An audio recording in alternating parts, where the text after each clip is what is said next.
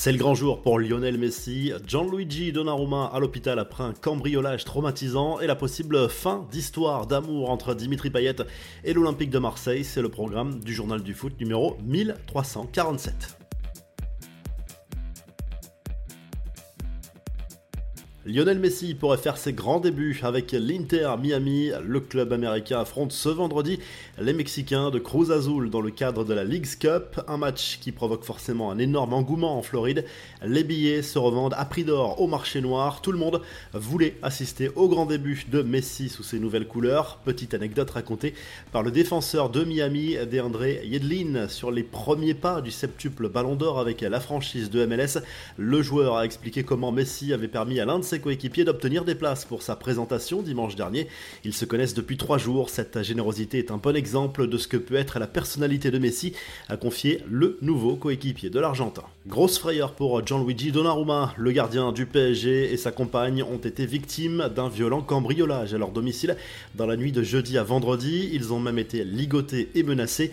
Les malfaiteurs seraient repartis avec un butin estimé à environ 500 000 euros. L'international italien et sa compagne sont ensuite parvenus à se réfugié dans un hôtel de luxe vers 3h du matin. Le couple, en état de choc, a été conduit à l'hôpital. Les infos en bref, c'est le flou total concernant l'avenir de Dimitri Payet. On le rappelle, le meneur de jeu de 36 ans ne participe pas au stage de l'OM en Allemagne, officiellement pour raisons personnelles. Depuis, Payet s'entraîne seul à la commanderie. Selon l'équipe et plusieurs sources proches du club, son avenir est très incertain.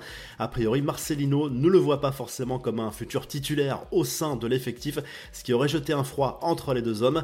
Des nouvelles de Sadio Mané poussé vers la sortie au Bayern Munich.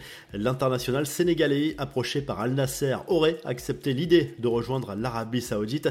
Un salaire XXL a été proposé à l'ancien joueur de Liverpool pour rejoindre Cristiano Ronaldo à Riyad. Le club bavarois, lui, souhaite récupérer du cash pour financer le potentiel transfert d'Harry Kane. Malgré l'énorme salaire proposé par Al Nasser, Moussa Diaby, lui, a choisi de rejoindre Aston Villa. Le club anglais a trouvé un accord avec Leverkusen pour un transfert estimé à 50 millions d'euros plus 10 millions de bonus. Enfin, le PSG s'offre quelques millions supplémentaire lors de sa tournée en Asie, le club parisien fera un crochet par la Corée du Sud pour affronter le Jeonbuk Hyundai Motors FC à Busan le 3 août prochain. Ce sera l'occasion pour le public d'admirer la nouvelle recrue sud-coréenne du club Linkangin. La revue de presse en Espagne, le journal Sport consacre sa une au mondial féminin. Entrée en lice réussie d'ailleurs des Espagnols contre le Costa Rica assez facilement. De son côté, le Barça, renforcé par plusieurs jeunes de la Masia, a débuté son stage aux États-Unis. Première rencontre dimanche contre la Juve.